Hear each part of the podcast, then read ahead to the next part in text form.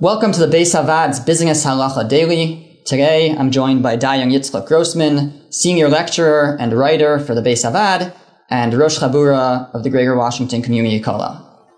Going back to the case where one of the shutfim deviates from normal practices of this business. So we've been using the example of an electronics business, and he decided to buy a lot of of shoes. And uh, in a situation where it didn't work out. So either the shoes never sold and caused a loss to the business, or we talked about a situation where the shoes ended up getting stolen and never even made it to the business. So, so what would be the halacha if he, you know, can honestly tell them and, and makes the claim that I was doing this in the best interest of the business. I really thought that that we were better off buying shoes this time than electronics, and I thought that this would this would be a great decision for our business. Does he, if he makes that claim, does that absolve him of, of, of responsibility?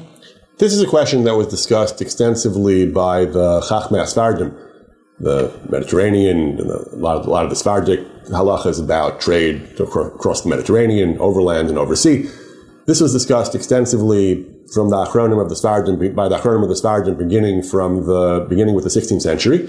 The consensus, the, the strong consensus is that in general, saying that you meant well, that this was, that you, that you honestly thought this was the best, uh, this was in the best interest of the partnership is not a valid defense. If objectively, if objectively you should not have done what you did, if objectively, if objectively you were expected to act differently, even if you honestly thought uh, that, that at, the moment you thought this was in the best interests of the business, that is not a valid defense and you are nevertheless chayiv. There is an opinion of some achronim that that's only if you actively deviated, you bought the wrong thing, you sent it on the wrong ship, that, that you, you took active steps which, which were, you should not have done according to halacha, according to best practices, according to your instructions, you did them anyway, then you're chayiv, even if your, your defense is that you meant well. But if you passively did something that was wrong, you, you passively failed to do what you should have done.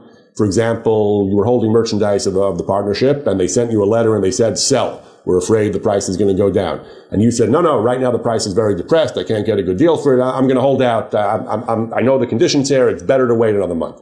And you waited and the price went down even further. There, there are some achronim who say you didn't actively deviate, you simply failed to do what you should have done. So normally you would still be liable. That's also, that's also something you shouldn't have done in your chayav. But in that case, where your deviation was passive by failing to act, then if your defense, if your credible defense is that you honestly thought that that was, uh, that, was, that was in the best interest of the partners, then you will be patur.